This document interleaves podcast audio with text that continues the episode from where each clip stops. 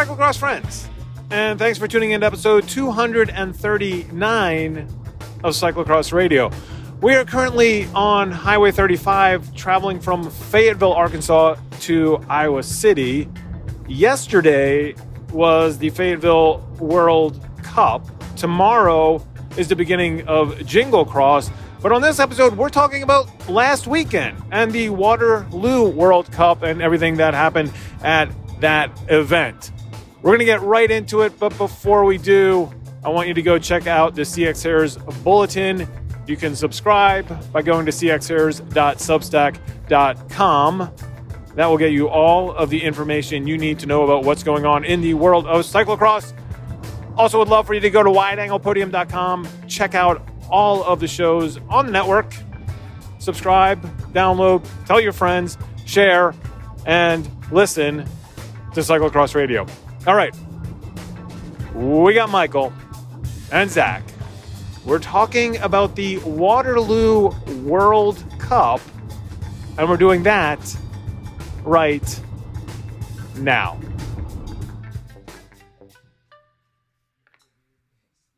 We are back in the media pit. Before we get into everything that went down in Waterloo, Wisconsin, Michael.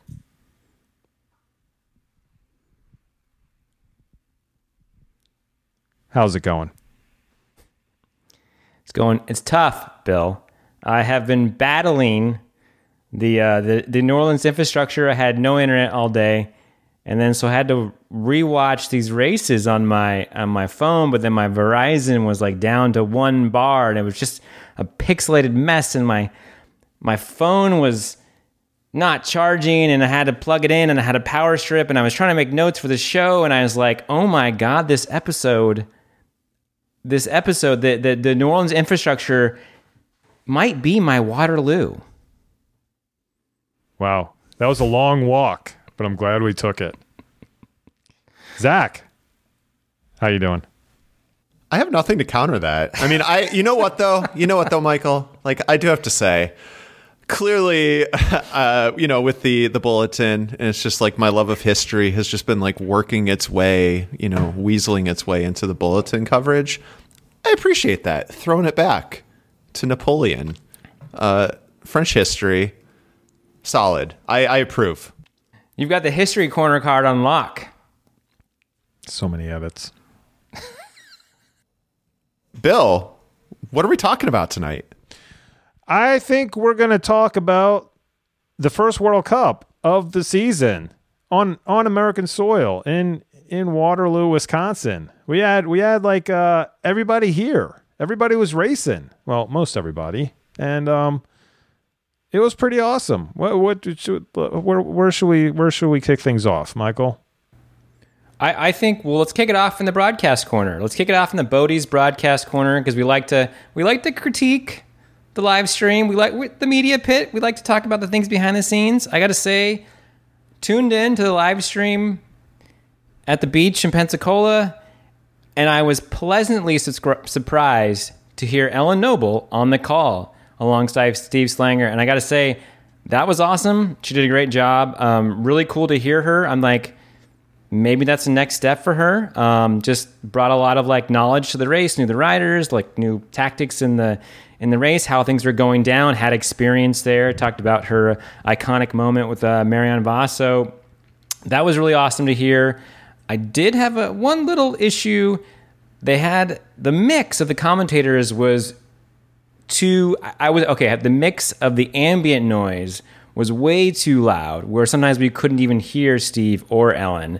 And I liked all the ambient noise because it looked like it was a really great event at uh, at Trek. A lot of folks there. You got the guy with the trombone running around. You got the the cowbells, secret bar, but it's just like a little too much. So that's my my one note to the broadcasters. Let's, let's bring it down a little bit. Similar to the uh, it was similar to the mountain bike Olympics race. That was you could almost not hear. That was actually worse, where you couldn't even hear the announcers at all. It was just all all ambient and and a helicopter. Thankfully, no helicopter at this race. But uh, yeah, what about also? I think you had you took issue not with the broadcast itself, but with our uh, cyclocross friends out there who still haven't gotten the memo on all of the. We may have to do like a flow chart or just like a bulletin Yeah. board with threads just to to get everybody in line with where they need to go to see what. Can I can I jump in here? I will say, like, if you read the bulletin, we do a weekend preview every Friday, and in that bulletin, you don't even have to read that far down your email. I mean, yes, you have to get through my opening ramblings about whatever they might be about, but we tell you where you can watch every race, whether you be in America or in Europe for our European listeners. So if you haven't subscribed to the bulletin, you need to figure these things out. Just saying, it's there. We give it to you. We bring it to your inbox every Friday as you're preparing to procrastinate heading into the weekend. A few folks were just commenting that like, you know, what GCN? Why are you geo blocking this this race? I saw some folks commenting on Trek's uh, Twitter and it's like, hey, what? It's like not nice of you guys to block this feed. And it's like, guys, hang on. So we had the US CX, Rochester Charm, GCN bought the rights to that. Trek, the Trek weekend, the C2 and the World Cup are not part of that. Flo has the broadcasting rights to all 16 of the World Cups. They also had them last year. So we've been watching the World Cups on Flo. Um, you could, of course, use a, G, a VPN for GCN, but that's that's different. You don't, don't get mad at GCN when you can't watch it from the States. So we have the World Cups on Flo. We have the truck, the Trek uh, Friday the C2 not broadcast, also not part of the USCX, so it's not going to be on GCN. Now, ne- now, ne- um, what tomorrow, Wednesday, we have Fayetteville World Cup FloBikes. Then we go to Jingle Cross. Gets confusing. It's both USCX and the World Cups. You tune in to the Friday and Saturday races on GCN. You turn into the World Cup on Sunday on FloBikes. And that is your schematic for how you view these amazing races. Rant over. Uh, I, I, I have one follow up question. You you covered the USCX, which is on GCN. You covered the World Cup, which in the US is on Flo, unless you have a VPN. Where can I watch the Pro CX?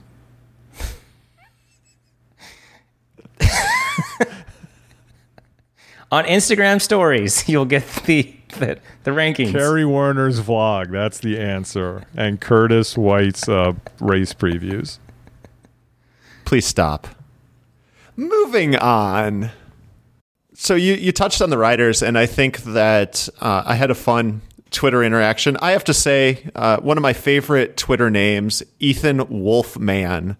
Uh, Got to say, one of my favorites. But we've been covering the saga of Laurens Sweeck, and so you know, I think the first thing to come out before we really had any firm commitments, we had our man Laurens kind of being like, I hate America. I'm not coming. Those races suck. America hate is terrible for cyclocross. Just being all cranky, and we've been kind of theorizing about you know the cause. I think that uh, my man Wolfman suggested perhaps that it's just the lack of sleep from being a new father, and I, I think that that is well within reason. I personally think is because he's not getting the invites to play PlayStation with and Michael, but we'll we'll get to that. So that's my theory. But, you know, there was this idea that no one was going to come. And it seems like uh, we're everyone, I mean, with the exception, so we covered uh, uh, Ceylin Alvarado is having some blood issues. She got tested uh, after one of her races, um, her first race that she struggled in. So she was ill. You know, obviously Mechu Wout and Pitters weren't going to come, but we, we acknowledge that they don't start cyclocross till like after U.S. Nationals. Were you guys I mean, that's just how the schedule works, right? Like we we we turn it's perfect. Like we get our, our nationals and then we get Wout Miss and Pitters Palooza and all the other names that we've come up for that I've probably forgotten. Were you guys kind of surprised? I mean, we saw like the 777 squad, the sauces, you know, Lucinda Brand came. I mean, this field was lit. And I talked to to multiple people at the venue who were just so excited about this women's field. And it warranted it. Were you guys surprised at all that, that those riders came? I, I, you know, we were talking about this a little bit at the venue, uh, Zach, and I, I, I think what happened is that none of the Euros really said, other than Laurens Sweeck, that they weren't coming. We just we assigned that to them. We decided, I don't know if it's our inferiority complex or whatever, we kind of decided they weren't coming. Yes.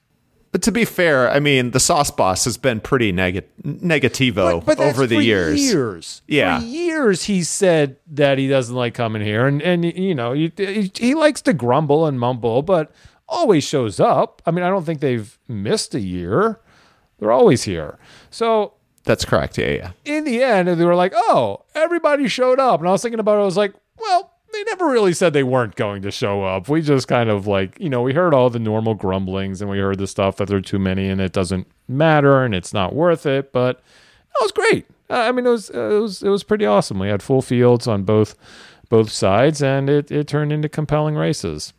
I think I, I think also just to add to that, what we have that we haven't seen in the past, which is kind of interesting, and Michael went into it last week about the the ratio between how many races there are and missing the three versus you know just when there's one or two.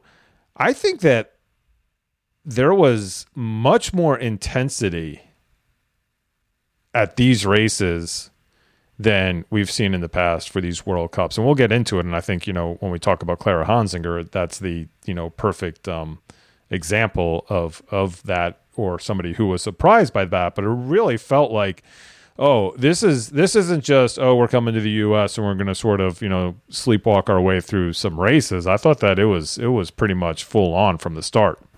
Right. I mean, you had you had Brand not doing Roubaix to come to, to Waterloo, and you had Vos fresh off Roubaix to come to Waterloo.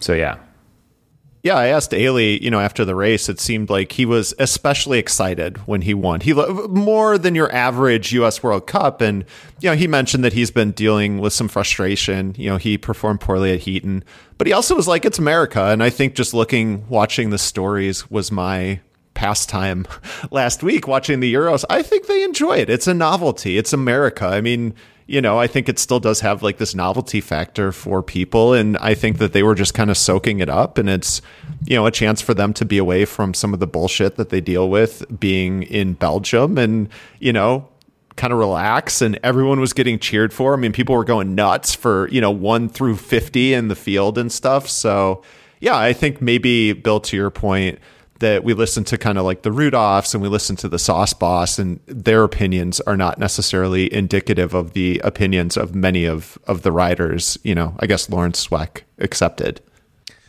I, I think the other thing to note is that now that this has become the routine, right? You come to the U.S. to start the season, that they are doing a much better job of preparing for the trip. Where you know, in the past, if if racers didn't race Rochester, which was traditionally the race before the World Cups, and we also have to, you know, remember that these races were much earlier in the past, almost like a month earlier that we were doing these World Cups. So now it's it truly is more of the traditional cyclocross season.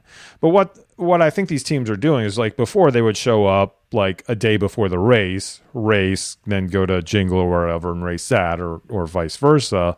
And the jet lag was there, and they just didn't didn't have you know they weren't ready. Where this year you saw everybody here, other than Denise Betsema, who had a you know t- who got delayed in her trip, they were all over here almost a week beforehand and we're able to you know take care of the jet lag and get in some training rides and sort of acclimate to being in the U.S. and being here. And I I, I think that that was why you know it, we we saw sort of that different energy uh, in the venue and at the start line.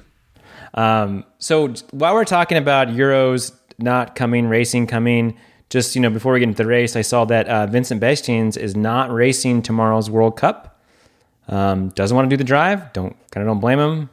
Um, maybe all in on the USCX. Bill, maybe you've got a Well, I, I think that what he said, I mean, it makes sense. He's going to race Jingle. He's going to race that World Cup. And he just felt like he had done so much racing up until this point that he, it was worth it for him to not have a subpar performance at this World Cup, take this one off. He wants to race Friday night. Yeah, maybe he wants the USCX title, but regardless, you know, he may have an opportunity to win that race, get more points doing that than coming down farther in the result sheet on the World Cup, although he doesn't get World Cup points, and then just be fresher for the Jingle Cross World Cup. So it's a decision, and I just think since he's been here racing so much that it's sort of a different a different math than everyone else who's come over. Cup management.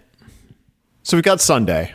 Uh, got the race, race day. We all remember 2019. We woke up. It was pouring. It was raining cats and dogs. I don't know what the Belgian idiom for that is, but that's the American idiom. You know, half of the media pit went running to the same Walmart, buying the same like $15 rain gear because they were ill prepared. And I was just grateful that I lived in, in Madison. Uh, Bill, I was in Lake Mills, which is maybe about a 15 minute drive kind of east of, of south and east of Waterloo. You were in Madison, about a 30 minute drive, a little bit south and west. I woke up to like thunder and just like rain pouring down on me. What did you wake up to on Sunday morning? Yeah, a little bit of the same, uh, but I, I yeah, uh, but I, I packed up all of my rain gear uh, to to just appease the rain gods, and I think it paid off because I think I think we got almost the the perfect conditions in that. At least during the women's race, it wasn't raining. Men's race, we got some rain. It definitely added some drama to the race, but it wasn't like we were getting drenched. I never pulled out my rain jacket. In fact, quick aside, I don't know where my rain jacket is. It is still in in Trek's backyard somewhere. So here here's going to be the interesting thing. If uh, well, I probably won't get this podcast out in time for people to listen to it. But just in retrospect, if you see me on the broadcast of the Fayetteville World Cup and it's pouring down rain, I will not be wearing a raincoat because it's still in Waterloo somewhere. So here's the yeah. So the the long and short of it is, I don't think it really rained in Waterloo, uh, and that's uh, I guess I could use this uh, as a lesson that I used for my students when I taught intro to water resources engineering uh, during the summer, the summer months, uh, called convective storms. They're more localized, and so they can, you know, it's not like a frontal rainfall that you get in Belgium in the winter where it just dumps rain everywhere. It's these like localized cells, and so I think we had that situation.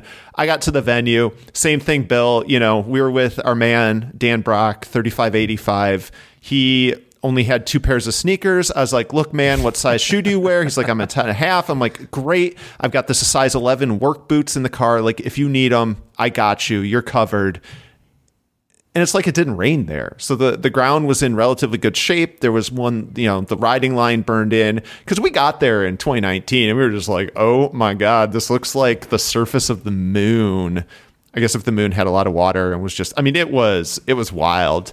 Um, so we didn't we didn't have that. Uh, so I just wanted to do a little weather corner, but I mean, really, the story jumping ahead to even kind of the completion of the first lap, we saw Marianne Vos. Uh, you know, she killed it. Second at Worlds, second at Paris Roubaix.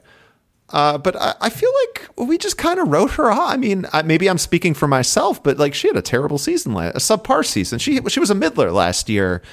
I, I was shocked. I was surprised. I know that's not fair uh, guys, am I right? Like, does she qualify for backwatch? I mean, last season she yes. wasn't very good. Yes, totally. I, I yes, Marianne Vos is back when it comes across. Last year, totally middler. Um, you know, you can have down seasons, um, but this was very impressive. This is a great race. Or, or try this one on for size. Trek Waterloo World Cup is just very similar to Robot Land. And that's why she did well. Uh, this, this is very, very interesting. Very interesting. I thought you were going to go a different direction. I thought you were just going to point out that she had insane road fitness that she carried in, and it'd be like 2018 when she rolled into the World Cups no, and was just like came, smoking it. Didn't, didn't she come back and win Robot Land like her first race back in in 2000? Yeah, against the Pony Camp. I mean, she was racing against the Pony Camp. Yeah. There, well, I'm just saying, we just have to wait and see what happens in these next couple races. She comes in hot. No, it was amazing. Her her perform. I am I am 100 percent joking. This was a completely different situation. I mean, there were the hitters were there. It was this was. I watched part of the race um, this weekend, and I rewatched it today, and I was like, "Holy shit! This was a dynamite race once again. An amazing." It's it's international racing, but it's on American soil. It's so good. Uh, we have it so good right now. Um, but let's talk about the first lap. We had you know, we had the North American superstar Maghalie Rochette going out hot and like taking it to the Euros. Uh, okay, uh, uh, let's. Um, hmm. I don't, I want to be critical here. I'm not the one racing, but when you say taking it to the Euros in the first lap, she got the whole shot. But there's also an argument to be made that maybe the wiser choice would not to be go not to go full out in the first lap lap and a half and just have everybody sitting on your wheel. They were definitely at the end sitting and waiting to pounce. I did notice that she had, has she strung out the maybe maybe taking it to the the middler euros. She she absolutely destroyed Clara Honsinger. We can talk about that in a minute. that that that sort of was the the the death knell for for Clara from the beginning because because Maghalie and it was great to see. I mean, it was great. Uh, Maghalie's had a great season up until this point, and she got out of the gates extremely fast. I mean, she's always been a fast starter. I just and, and of course, you know, twenty twenty hindsight, and I'm not criticizing her. I'm not out there racing. For those who want to write in and tell me you don't know how hard it is to race, I get it. I I don't absolutely. At the same time, we've all seen a lot of races. This is what we kind of do, and I think at some point you have to say think maybe maybe maybe somebody else should take a little bit of the the workload here, and I can sit back earlier before it looks like maybe you're gassed. She did get a gap though. I mean, I think like midway through that first lap, she had about a three second gap, and you could actually hear it. Uh, kudos to Scott Herman and Julie Herman on the mic. They did a great job as always. Um, and really, their their chemistry is so good. If you haven't heard them at a race, somehow they been married for a long time and still just manage. They have like great chemistry on the mic, but like they were kind of narrating as I was run. I was super flustered. This is my first World Cup, guys, as a photographer. Uh, and I, I think I, I felt like a rookie. I, there was one point after like I was just with all the metal fencing. I think at one point I just stood and stared and was like threw my hands up and I'm like I don't know what I'm doing. Um, but they were kind of narrating this and they're like, and here comes Lucinda Brand and Brand shut that down like super fast. So I think like she did get a gap, but then Brand kind of kind of ate it up really quickly. And I think I mean, that was kind of the story of the day. Uh, in a lot of time, cases, you know, these gaps weren't able to open. But I think also it just shows how deep compared to every other. I mean, I think with the men, we've seen a consistent. We've seen the top riders come. Like, no question, this was the deepest women's field by far for the World Cup. And you know, she did a jingle, and she just kind of ripped, you know, ripped things apart at jingle, and it was just not happening because there was just this de- international depth too, not just the Dutch women. I guess just one one more note on Maghalie's start was that I was listening to the Canuck Crosscast, um, and they had Goza Vandermeer on his show, and he made he made a very interesting comment, very very Dutch in the way he was blunt about it. But he said, you know, Americans don't race to win; they they race to hang on and then go for the sprint at the end. And he was talking about just putting in those those those tacks that maybe don't pay off, but are or at least gonna give you the shot, right? Like my dad always told me when we were golfing, like if you're putting, like at least get it past the hole, because if you don't get it past the hole, you have no chance to go in. So I guess I saw a little bit that a little bit of that in Maghalie in this this sort of really hard lap that she put in in the beginning, and you know, a tenth, pretty solid for her considering last season. So not bad.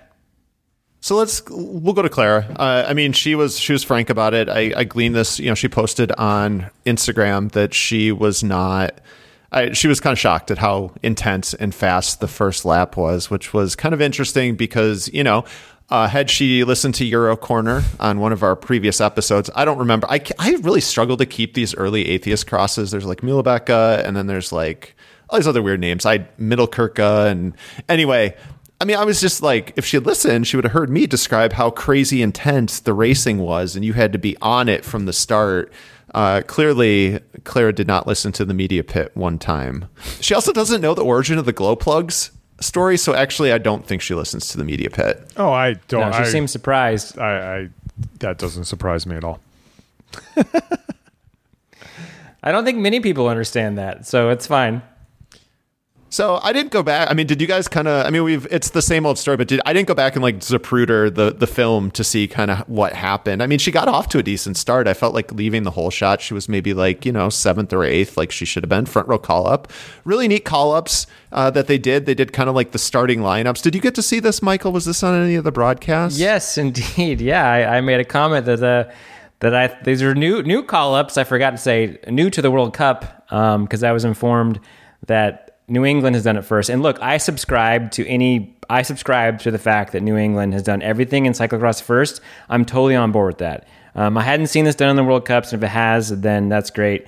Um, but yeah, what was there on the ground, guys? Was there anything a reason for doing it that way? I mean, it was fun to see Kerry Werner do his wheelie.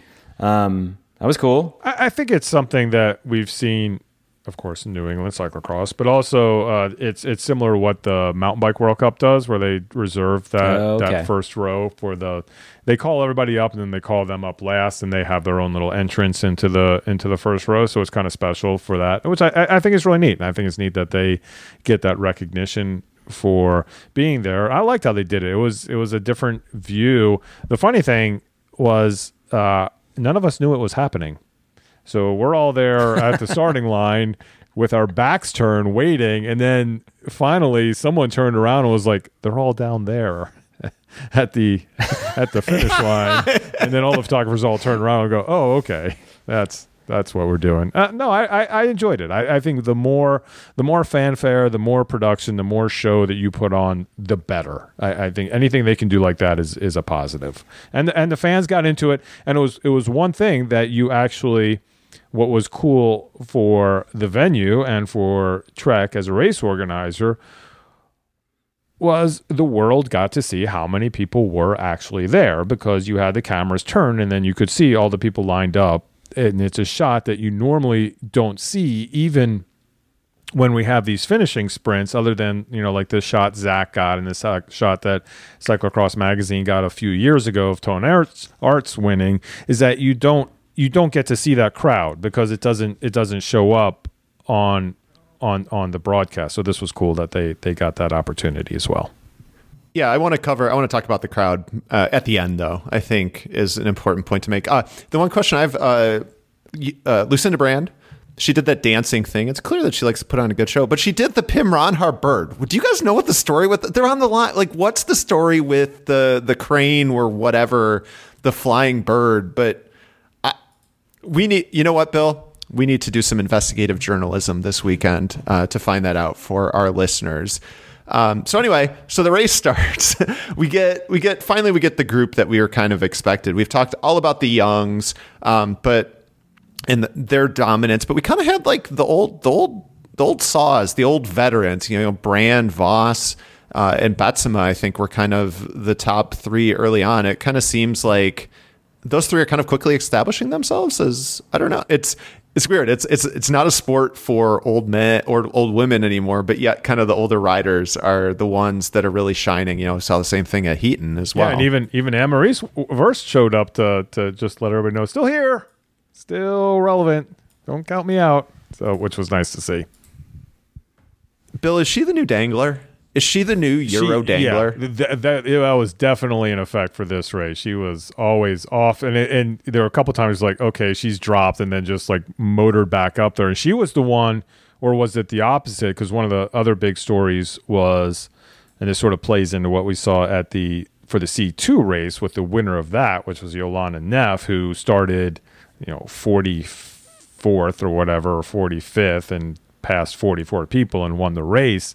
Uh, Neff started 51st in the World Cup, and within how many laps? Was it like three laps when she was finally up there? But r- regardless, at some point she Three laps. Yeah, three laps. She was in the front group, and I think it was what didn't she ride on Worst wheel, or was it the other way around? Well, uh, first off, Oh no, it wasn't. I I I'm getting completely confused. It was Betsema. She was on Betsema brought her back up, and we'll get to why that happened.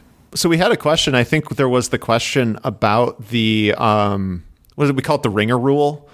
Uh, I, we learned in my post race interview the ringer rule is in effect. Uh, Neff started on the fourth row. So she in the World Cup, she started what was it, 45th, which she reminded us many times in your your great interview with her after the C2. But so the the ringer rules in effect, and she started on the fourth row. So Oh, good. yeah, yeah, yeah, which she she informed me of because I, I think also was really weird. I she was talking about how this was her best result at a World Cup ever, and I think she Can completely. you can you remind people what the ringer rule is? Oh yeah, so the ringer rule was one of the rules from uh, Flanders Classics that if you have UCI points from another discipline and you want to try out cyclocross, you can start on the fourth row instead of starting on the back row. So you get like at least a puncher's chance. Um, but yeah, the other thing, so she was talking to someone after the race, and she was like, "This was my best finish at a World Cup," and I somehow the mud must have just clogged her eyes and ears from 2019 when she finished second uh, in that mud fest. Because then also I was like, "Oh." This was exactly like 2019. You started on like the fourth row, and she was like, "No, no, no, I was in the." She didn't even remember it. I was like, "Apparently, you forgot that race," which was kind of interesting. Well, I think everybody forgot that race because I was feeling feeling for Katerina Nash on the broadcast. Did you hear this, Michael? Because they used they kept talking about Jolanda Neff winning Oh wow! in 2019. A couple times they were talking about Jolanda Neff how she won the World Cup there. I was like, poor Katka, not not getting the oh, love man. from Flow Sports. That's rough. Did she did she win the C two or something? Is that what they're oh, possibly Oh, she confusing? did. You're right. She did. She did win that race. Yeah, so that was that was kind of kind of interesting. So very dynamic middle of the race. I mean, when Brand and uh, Vos got off the front, so Betsema had a mechanical, her chain dropped, and this area that I'm not really surprised if anyone who's ridden there, it's the section right before the secret bar. It's chattery and a mess and stuff. Her chain falls off. I mean, what were you guys thinking? We had the the two stars uh, off the front. I, I thought we were in for kind of like a repeat of the uh, the Ellen Noble race with two two riders off the front. What were you guys thinking? It certainly looked that way. Let me ask you this, because what ended up happening happening was that eventually they kind of took their their feet off the pedal uh, and and sort of sat up a little bit, and everybody came back to it. And so my question is now, this was a 48 minute race as compared to I think that uh, Vos Noble race, which was probably in the 30s, I think, if I recall correctly. No, that was the one time they got it right and they let him race an extra lap. It was like Oh, a 48 get it minute light race. Everyone was like, "Hi guys, you, we just delivered one of the greatest races that we've seen in recent memory and it was almost 50 minutes and the UCI's like, "Haha, screw you guys." The next after that. But yes. You're thinking of uh, Jingle right. Cross Uh, so my- 2016. my theory You're is- thinking of Jingle Cross 2016 when Katie Compton Yeah. won in 37 minutes. Yeah, yeah. So okay, everything I was going to say isn't it doesn't doesn't matter because I was I was figuring with this new longer races, maybe we're seeing more what we see in the men's race, where there is kind of this mid to late race lull. But I wasn't I wasn't really sure what happened there. It was it was kind of Brand and Vos who were off the front, and I know that well, it's probably a combination of things. One, they, they did seem like they let up a little. I don't know. They were checking behind a lot. They were looking behind, and I think it was probably just the Betsema factor. I mean, she just came into this race so strong that they probably realized that she's pulling this whole group back up to them, and they probably didn't think that they wanted to give everything they got and burn every match. Maybe Maybe, uh, maybe Michael, they're uh, they're listening to Ghost Vandermeer's criticism and they're racing like Americans and they're just waiting for the sprint. Yeah, I, I mean, I, I don't. Yeah, I agree with all you're saying. I think that uh, you know, I just wanted to point out that you know, Betsema. I, I don't know. She has that. mecha- If she doesn't have the mechanical, I'm wondering if they are chasing her because she opened up a pretty big gap, and she's the one who had the mechanical, and then came all the way back and drug everyone back to her. But so it's like, wow, like the the form that um the Burger Time is bringing into to World Cup is was is was pretty strong. Uh, I guess I counter maybe that a little bit. She did get off the front and she really pushed the pace. You know, I think that we're seeing a different style of racing. There was, we were discussing in one of the first races if the Betsema wait to win late was just her. I don't know. It just seems like she's not using the same tactics that she was before. But I found it was interesting that you know Betsema was off the front and Brand was mark kind of marking her, just like, all right, you're two two or three seconds off the front. Because uh, I think when the mechanical happened, she was not. I mean, she might have been on the front, but she wasn't off the front. She was in a group again uh, and fell off. Um, and I think the other thing, maybe the other riders remember 2019. Maybe they do remember 2019. You know, maybe Lucinda Brand and Vos do game film, unlike we learned Laurens Sweeck. He's not going to bother to watch Fayetteville because he doesn't need to do that. Um, but they remember, you know, Sendy Poof kind of charging through the field. So I thought you had like you had like this the two best chargers. You know, maybe you could throw Brand in there, like you know, as a rider who's just going to charge through the field. So they knew they had both Betsema and Neff together. That's like a that's like a killer's row of murderer's row of just riders who can charge forward. Yeah, and I think when it finally came down to it, Lucinda Brand again was the one who was uh, making the moves, and as she you know was telling us in her post race interview, she likes to ride from the front. She's just more comfortable, you know, with her. She feels like with her technical skills and where she's at, she likes to choose the line. She likes to know where she's going, and she doesn't want to follow leads, uh, wheels. And you know, sort of made that decision to put in that put in that move. I think at the flyover, right at the big flyover coming up from pit one, kind of put in the strong move, and it really was only um, Vos there for a while, and then Betsema catching up and should we should we talk about this last lap? Yeah, yeah. No, I just want to note that all day, like that that race was so fast. Watching that race was so fast, and then yeah, coming around pit one, and you saw all weekend going to that flyover. That was the power. You laid it down. All the riders would lay it down there and attack so hard, you know, because then it comes around and you go into a little bit of the off camber or you go down before the, the run up. So yeah, it seemed like that was a spot in any of the big diesel engines, like that's where they'd hit it. I think more so than anything, that spot is if you're there in person to see what is the difference between a professional cyclocross racer and literally everyone else. So everyone else, save maybe your top cat ones and twos, are just kind of like in the saddle by the end of the race, just pedaling up that, looking like a normal climb. These riders are out of the saddle, dropping massive, just whipping their bikes and going so fast. Like to me, that of any race I've seen is just the moment where I'm like, holy shit, like these are professional bike racers. I don't know. This is like, you know, those Bill, those stats, what they show late in the game with like, you know, 17 lead changes and 14 ties. I feel like in this last lap, I counted no less than five lead changes. Uh, there might have been more, but that was, that was how many I counted. So, I, I, should we? So, what's each rider's strategy? What are we? What are we feeling here? We know what Brand's was. You know, what are you feeling for Vos's best hope for winning? You know, we've seen her in 2018. She beat Noble on Trek Factory Hill. Betsema, I just haven't. She's gone in this last lap. She beat some of the other younger riders. She show. I don't. I don't know if she's shown necessarily with this new Betsema strategy of trying to win late. You know, what what's her strategy? I, I think that she was, I mean, she said as much, she was pretty much gassed. You know, I I think her strategy was let me try to hang on to the front group, and if somebody just screws it up, I got a chance to win this. But I don't think she had anything left at that point. She was there, but she really wasn't there. Yeah, she stuffed it on the run up and kind of held up Neff and allowed Vos and Brand to sort of like go, and then that I think that took Neff out of that that which she said as much in her um, her post race interview as well. She's like, "Yep, I got stuffed, and then I was done." so here's my question for you: the, the I think if we talk, we always talk, you know, so the sprint before the sprint, and, and we we've seen it you know, when Vos won last time. We saw it here, but a little a little different. You know, it didn't really play out as much. The the, the conventional wisdom is the sprint before the sprint is first to Factory Hill. You want to you want to be to the entrance of that first.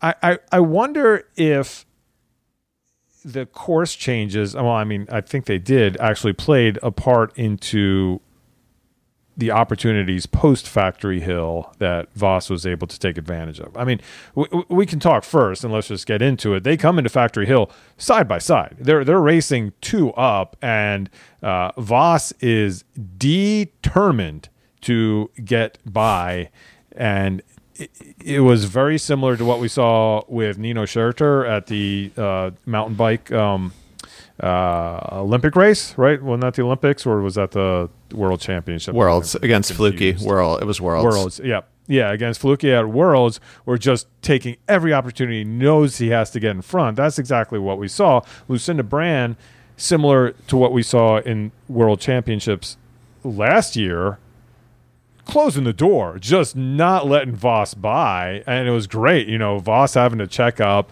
and get in behind. But then, Zach, a couple changes to Factory Hill. They really mellowed out the what was a steep ride slash run up that took you out of Factory Hill. And then a couple, I think, new or different looking chicanes afterwards. I have a couple points. One, I was hoping you were going to say, and Vos was denied after the way you introduced determined. Uh, I'm going to do, I know that eight world championships, literally the greatest rider ever uh, in, in women's cyclocross, perhaps in women's cycling, probably in women's cycling. Bring it back to me. So it was it was a much steeper, uh, narrower exit on that steep climb. They widened it out. They made a nice line. You saw people. You saw infinitely more people throughout the weekend riding it than did before. So here's what I'm thinking. So in the past, I was battling for like 29th place against Jason McDowell, my first race back at track. And I just I couldn't ride the hill. I mean, I was terrible. It was my I hadn't ridden, you know. And I dismount. I had dismount, and he was riding it. And it ended up that like somehow I got to go through, but then he got pulled. And he was like, "You did that on purpose." And I was like, "I did not do that on purpose. I just suck." Uh, and I was like, kind of second guessing, like, what in past years, what if Brand dismounts there? What if Brand just dismounts? You know, it denies Vos the exit, but to Vos's credit, and maybe this is why she is the GOAT, has won seven world championship. She changed her line. So Brand said, What could I have done differently? Brand kind of carried the wide line out. Vos cut in sharp, which you could not have done on your I, I think in years past you would have slipped out. That line was not available. But also that's how darn good at bike racing she is, that she cut that line. I don't think Lucinda knew she was doing it because, you know, it took Lucinda Brand like a second to finally get out of the saddle and be like, "Oh shit, I'm getting passed." Like I don't think she expected it. Um, you know, it- which you asked about Bill, and I don't think you got necessarily the answer that you were looking for because she was talking about kind of giving up after that. But I don't know. That was just fascinating. I mean, that was Marianne Vos is so good at bike racing, guys. Like that was an incredible move. But to your point, I I think it was in a way created by that more of a swooping exit to that feature this time around. Yeah, I think it, it leaves it leaves that that option there. I mean, I think it it and I think you're right, Zach. I'm actually just I just literally just wa- rewatched it, and uh, you know, Brand goes wide and. Vos sees the opportunity and punches it inside, and Brand just I think I think that point Brand doesn't have the power to close the door again, and Vos has just a little more oomph to get right past her, and uh, it's a sprint to the sauce corner, and she gets it. Right, and and then after that, it, it it truly is. Then those chicanes become the sprint before the sprint because it's it's a parade lap after that. There there's really nothing you can do when you come to the flyover. And I was actually talking to some of the um, men's riders about this today. You can't come into that flyover full gas or you're just going to send the whole thing. You know, you have to come in there under control because it's downhill into a flyover. You're just going so fast. You can't pass there. You only have uh, about two seconds of real estate after the flyover to work with to do any kind of move. Then you're doing a wide 180 and then it's a really short sprint home. So you could see that Brand pretty much conceded the race after she got passed. She she did not contest the, the sprint. I mean, Vos put in a, put in a great effort and, and got a bigger gap, but you could tell that even before the flyover that Brand kind of sat up and she knew and she was just sort of checking checking behind to make sure that she could hold on to second. Yeah, you know, I think she, she maybe would have gave it one more go to be first to the flyover, but Vos just had too much, and at that point, there's like you said, Bill, there's nowhere to go. Just rewatching that, uh, Vos just so stoked to win that race. Um, like like you said, so many world championships, one of the greatest cyclists, still out there having fun, having a good time. Like just really stoked on that win. Do we know the last time she won a World Cup? Uh oh. Is this a quiz Uh, or is this a query? This is a query, not a quiz. I th- I want to say gonna it say was Bern Beating Ellen Noble. 2018. is anybody going to check, or are we just going to? let's see. All right, Zach. Any any checking. finishing I'm checking uh, right thoughts while see. Michael looks that up on the uh, on the women's race? 2019 Pont Chateau. Oh, she won Pontchâteau. Okay. So, oh, she won a bunch that year. and she won Z- Zolder. Oh, that's right. Yeah. Oh, she won so She many won- races, and she then won- they got punked by Bern. by Sana at Bowensa. Okay. Yeah, because she won Zolder that year, uh, and yeah, she won Bern. She won Waterloo. And I guess maybe, I mean, honestly, she finished third. That was the Katie Keough race at Jingle Cross when it started raining at the start of the women's race, which was second that year. Uh, and so, you know, she only finished third. And so maybe, you know, had, had, had the women gone last this time around, maybe it would have been a different result for Marianne Vos. But I think that's the perfect lead in to our men's race. The the the the skies opened up, Zach, mid race. Not even at the beginning, right? I mean, we are still dry at the beginning, and that's what caused a ton of confusion in that race because everybody showed up the start line with their dry tires on their bikes and ready to roll. I mean, I was trying to pinpoint watching the broadcast. I think it happened like four minutes into the race. So it was dry, it was tacky, and then I think they're kind of in that back by the secret bar, and you start to see the the precipitation and the moisture accumulate on the cameras. That was that was I mean that was the story of the race. I mean, and it wasn't it wasn't a hard rainfall. It was a drizzle. I mean, you know, I don't think any of us brought our rain gear. We had all kind of for uh, our cameras too. I don't think anyone had really prepared for that. Like we're all just like, please don't rain harder. We can handle this drizzle, but please don't rain harder. Uh, and so it kind of created this veneer uh, of water. And I mean, fast forward to, I guess we have to go to the pavement. So, you know, I think part of what's dangerous about, you know, driving on when it starts raining is there's all this oil and stuff that's on the pavement.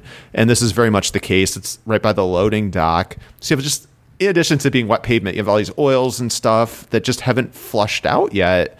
And it was carnage. I mean, it was the best cyclocross racers in the world. Brutal. And I mean, I don't want to make too much light of it because of what happened to Thibau, but you had three guys go down within 15 seconds of one another. Yeah, and that I mean it was Quentin Hermans was was doing his thing, right? He had attacked and was kind of off the front and uh did he go down first? He was numero uno. obviously. And th- and then did did Van turn out? Toon was Toon was down? second, Toon. uh, ah, and then Thibau. just Yikes! oof. If you that video is hard to watch.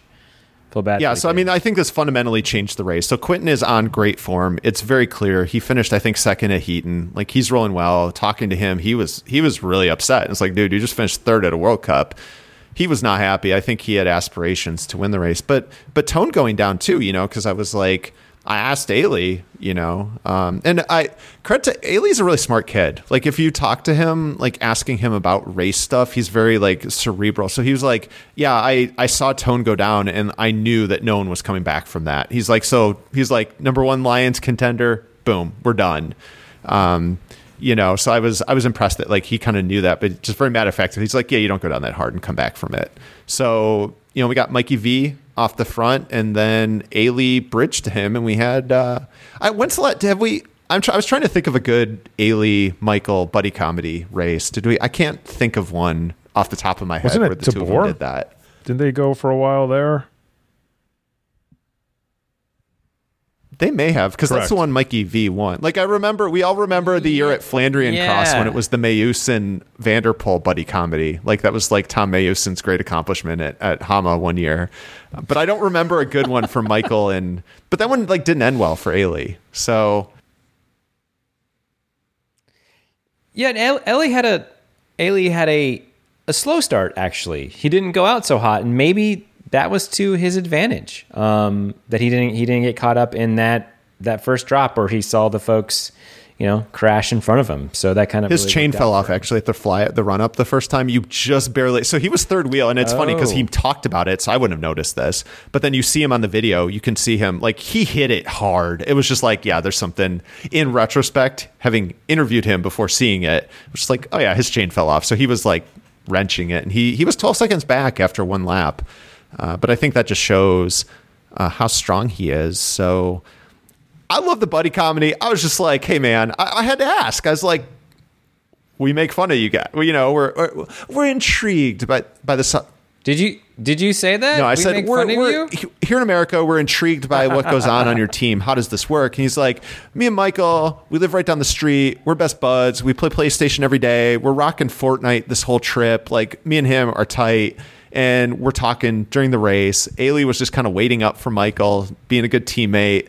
Uh, I love it. I, I think that clearly those two get along really well, uh, and it was cool to to kind of hear that they have this this relationship off the off the field, as it were, as well. Yeah, and uh, I, think what impressed me talking with Eli was just how much communication he has with his pit crew during a race and how many changes they're making. And I'm just like, and I understand and I understand that there's Right. there's a communication there, and they're talking each half lap. But just it seems like to be able to, you know, we're going down one, we're going up one for tire pressure. Like every lap, having that communication and having that that crew that's able to just respond to that, and then what do you say? He changed his pressure four or five different times, and they're changing tires as well. It's just I don't know that, that kind of like communication and just being in tune with the people who are working for you is I think think pretty cool. I mean that's that's that truly is like we've all been watching F1. That's where you truly like see it sort of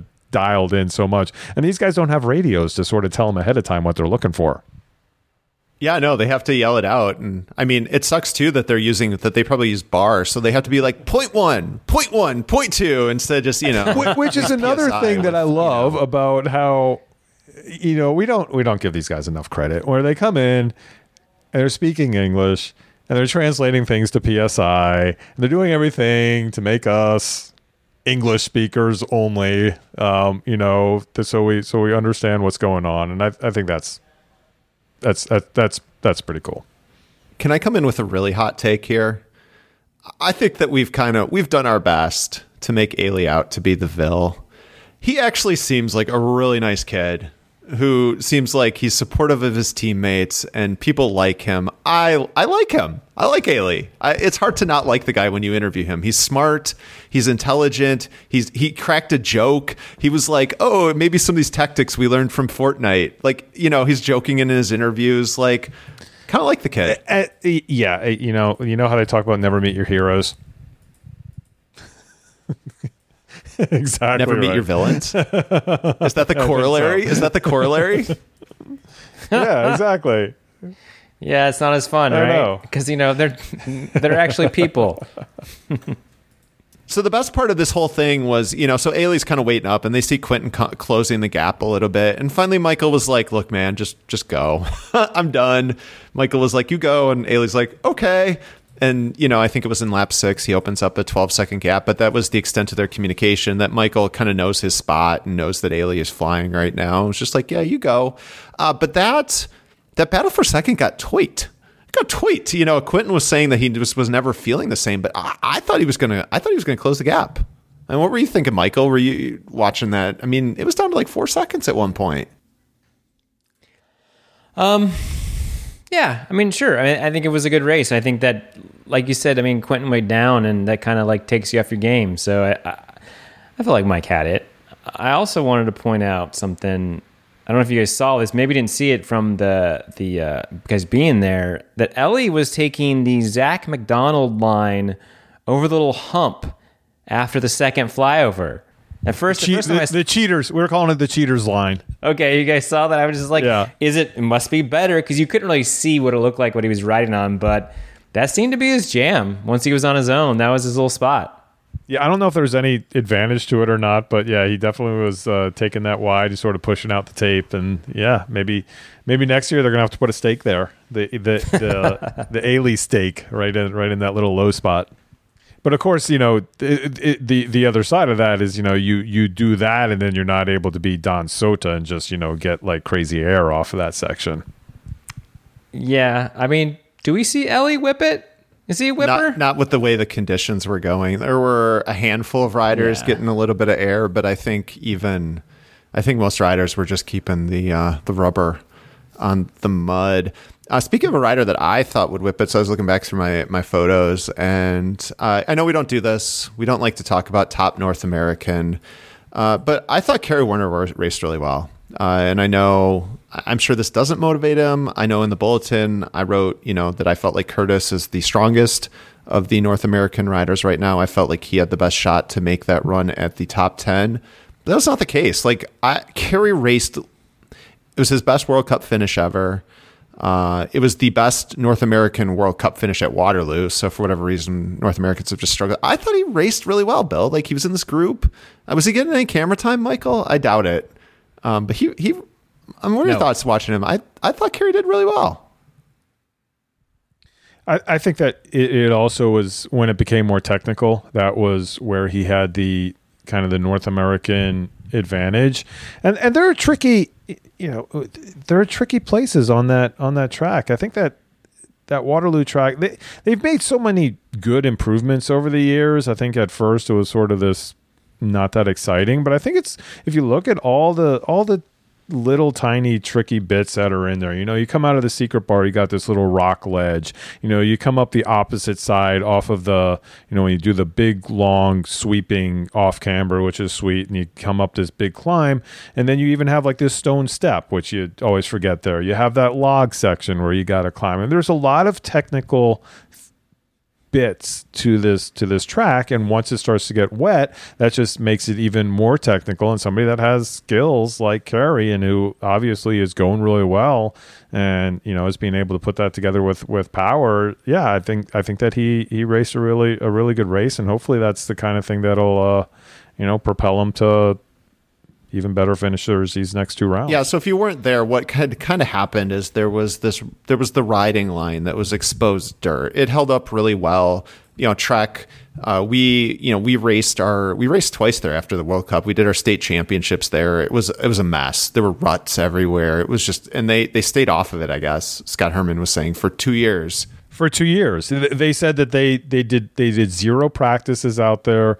They had zero you know fun races, nothing. They just kind of let it just go native on, in that whole field for the last couple years. So it was a little rougher than it normally is, but the grass actually had an opportunity to heal, so it wasn't just going to disappear after after five minutes of racing. So it was super smooth with that rain. I mean, Ailey said it was like ice. I mean, there were people slipping walking across the course. I mean, there were spots where like people were almost getting run over because they would get held up, slipping, crossing the course and stuff. Like it was super treacherous. And I think that just played that that's like I think Michael, right? Weren't we texting about this? Like that's Kerry Werner conditions. Like that is what the dude does. You know, so I guess in retrospect, it's probably not too surprising that it turned out that way. Uh, and it's a really flowy, like Kerry is just a very smooth, flowy rider. It's not necessarily a power course. Uh, and yeah, I think it just it fit his skills, and we saw too. Didn't on Friday he won the the North American uh, super prestige of Trek Waterloo, right? He ended up beating out Tobin and and Michael van den Ham, correct? Right, he did. Yeah, I mean, I, I mean, I was trying to f- create this story, this narrative that like the lights were on other riders and Kerry is sort of like sneaking through. But I mean, he's had a really, he's had a strong. He hasn't had a win yet, um, but you know, he's second overall in USCX. He's up there. On, all, he's his OPP is pretty high actually. Um, but yeah, I, I just you know, like sometimes we get we see shiny objects and we kind of forget about that Kerry Werner is a boss. And, uh, you know, maybe he would have won nationals if he hadn't been taken out. I'm gonna do this. Put the plant the flag. I'm just saying, like, I did an analysis of historical weather with climate change. You know, for all we know, it's still like 70 in Minneapolis in mid October. Uh, so for all we know, it may be like 75 come Chicago suburb nationals. If we get traditional Chicago weather, plant my flag. Just saying something to watch. If we get something like Hartford, I mean, I look back to Hartford. That was kind of like Kerry Werner's first big ride. He finished third at that race on the snow. Just saying, look back at this race. Might see similar conditions. Could be, could be a race we look back on and say, oh, Kerry Werner, national champ in those conditions. All right, so we have Fayetteville that again may have already happened by the time that this gets posted, but right now it is the uh, the night before the race, and um, yeah, I don't I don't know. I, I, I was out there today. It's uh, it looks I was out there in April for the U.S. Cup mountain bike race, and uh, it looked completely different in April than it looked in 2019 when we were there for Fayette Cross, and it was just a big grass field that then was covered in four inches of water. Uh, now it's got all these big hills and rocks and and and stairs, and they also Stairs. stairs, lots of stairs. But Those stairs. yes, No, I'm just saying, like, There are massive. stairs. There's stairs. there are lots of stairs. There is a huge staircase. like it's a mile climb. in a mountain. No, Michael. Uh, Michael, that's yeah. at that's at Valmont. That's the the 5280 uh, climb at Valmont. Stop. No, not mile high. It's a mile long. regardless, they put down all new turf over the whole course, and it's crazy. So there now is it's it has this sort of like new grass look to it, and we're supposed to get rain. So uh, I guess you all will know by the time you hear this what happened. But right now we don't know, and it might get all torn up. So there's there's my Fayetteville Cross preview, post view, retro view look back. Uh, to wrap this up, though, I want to come back. We mentioned the crowds. Uh, we talked about. Should I just edit out that whole part I just did about Fayetteville then? You could put it at the end. No, go ahead. Crowds. I think we'd be remiss if we didn't talk about the event that was uh, World Cup Waterloo, and I was I was super worried. I mean, Bill, we talked about at Charm City. It was pretty clear the crowds were just not where they were in past. Like you can even look at photos from the top of the flyover at Charm during the elite races. People ten people deep watching. This year, maybe four along the barriers. We've talked a lot about you know where cyclocross is, and honestly, I felt being there on Saturday. Just there weren't there weren't as many racers. I just you know as a barometric or as a metric, I used like the 35 plus race that I did. There were about 10 fewer riders in the men's 35 plus. Didn't seem like the same level of excitement. Not the same level of excitement for the Legends race, although it did occur at dark because it was a month later. I was really skeptical. And oh my God, did people show up on Sunday? Like, in my opinion, easily, and I can't speak to Cross Vegas, I've been to every other Jingle and Trek World Cup. Easily the biggest crowd that's been at one of those two World Cups.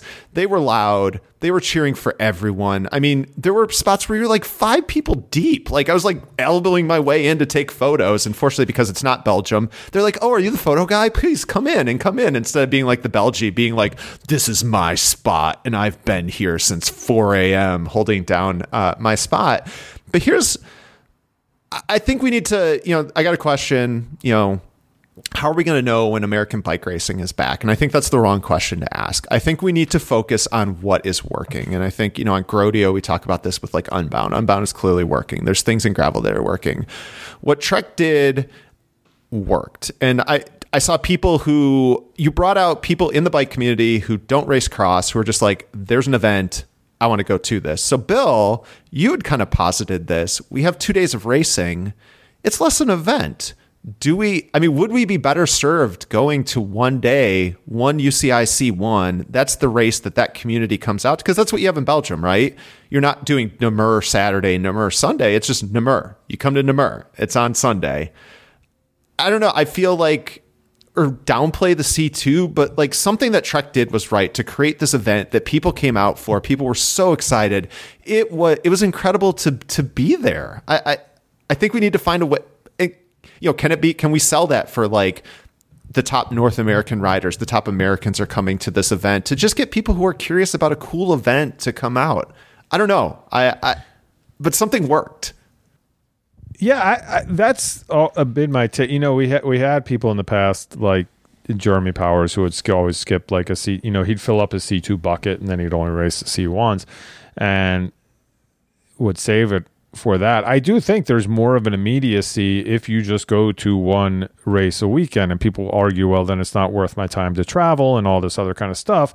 To which I would counter argue that's only because this is how it's always been done. But once it changes, and that's the new normal, and this is what you're traveling for, and if you want to do it, you do it. The other thing that promoters could do under this system that we've just created here on this podcast, Zach, is that you could offer more prize money than the C1 then is just the C1 payout, right? If you're not paying a C2 payout, if you have that budgeted, you can still have all of your amateur races all weekend long. Still have all of them. Just have one UCI day race and then you can offer those people more money. So you may not be getting as many points over the season, but you're still getting the opportunity to make more money, have a deeper prize pool, all that kind of stuff, where even your middlers who may never get a payout at least have an opportunity to do so.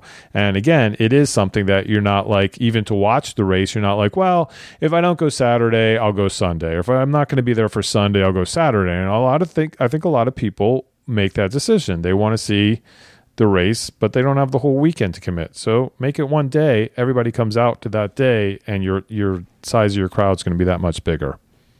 Yeah, and I think it Make concentrates it in it's two hours, a two hour period. Like you know, uh, you just come out, and you know, I think some of this we've talked about this too. I think we do need to you know marketing and PR, and if you have a thousand bucks to throw, I mean, obviously they don't have the Trek machine behind it, um, but you know to to reach out to different communities to make it I, I don't know how I don't know I don't have the answer but to to make it bigger like come to this come check this out. We've got the best like this is a thing. This is a party. This is an event. And you said so many people like if I ran into a friend. She's like yeah I had work to do but like there was this awesome event at Trek and I needed to come. Yeah. I the think- other thing that you could, yeah, go ahead, Michael.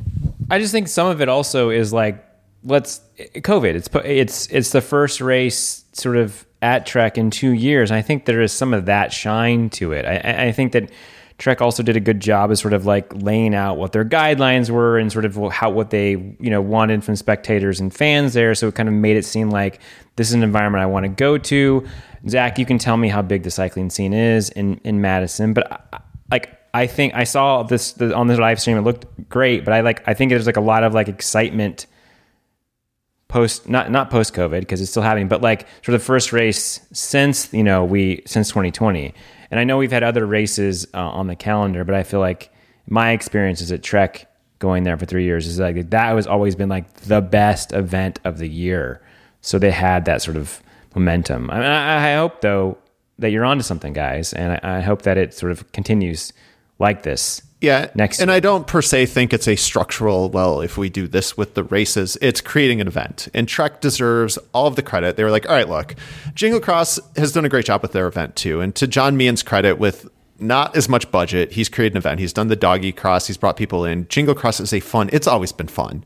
Um, and I think actually Trek learned from that because I've told this story before, but like back when I was volunteering with the Trek CX Cup when it was run by Renee Calloway, who, by the way, if you want to know what, uh, um, I, I was messaging her and she's like, Yeah, I saw you running around. She's like, Yes, I was just enjoying it with a beer, uh, just chilling out, uh, hanging with friends. Bill, if you want to know what post promoter life is like, is you enjoy your attendance at your events. But we were like, How do we be Jingle Cross? And I've told this story before on this podcast, but how do, like, we looked at Jingle Cross and I think track with the, they've just been like, We're to make it a party. Like, our course isn't that good. I mean, it's never to be Jingle Cross, but come you got the secret bar you've got you know just this awesome energy that you felt everywhere it was like come be a part of something uh, and i think that's it's not a i think we always focus on well if we if we just have a c1 and the riders will come out it's how do you get the community? How do you get people who are tangentially related to bike racing to have an event. Like like if you do a big crit like if there was in minneapolis a big crit a usa crit i would go. I'd be like oh, this is cool. I want to be i want to go check this out. How do you get people like me who don't necessarily race crits to be like i want to come be a part of this event? And i, I don't i don't want to focus too much on pedantics of well if we have this classification or stuff it's like i think we need to focus more on like how do we build these events into more than just like an amateur bike race uh, if we do want to be a professional, we've got apparently f- three more years of the live stream.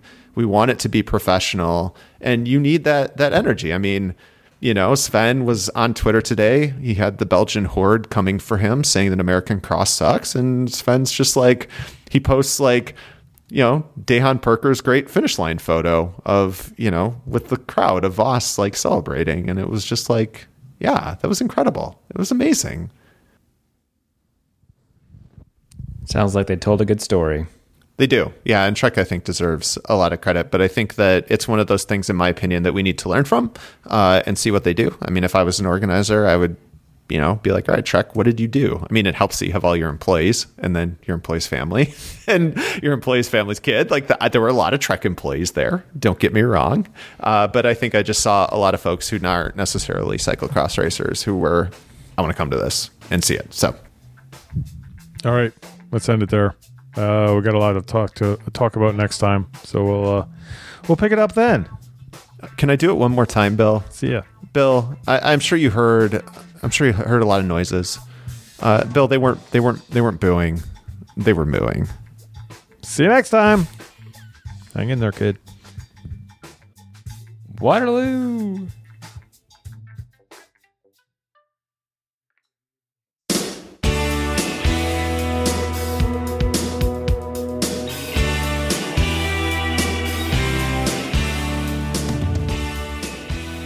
Dear cycling friends, we accept the fact that we have created the premier gravel and road racing podcast.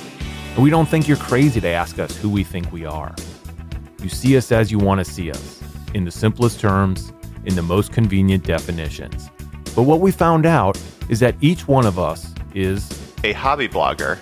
a gravel pro. and a curious newbie. and you can find us on the Wide Angle Podium Network. Does that answer your question? Sincerely yours, the Groadio Podcast.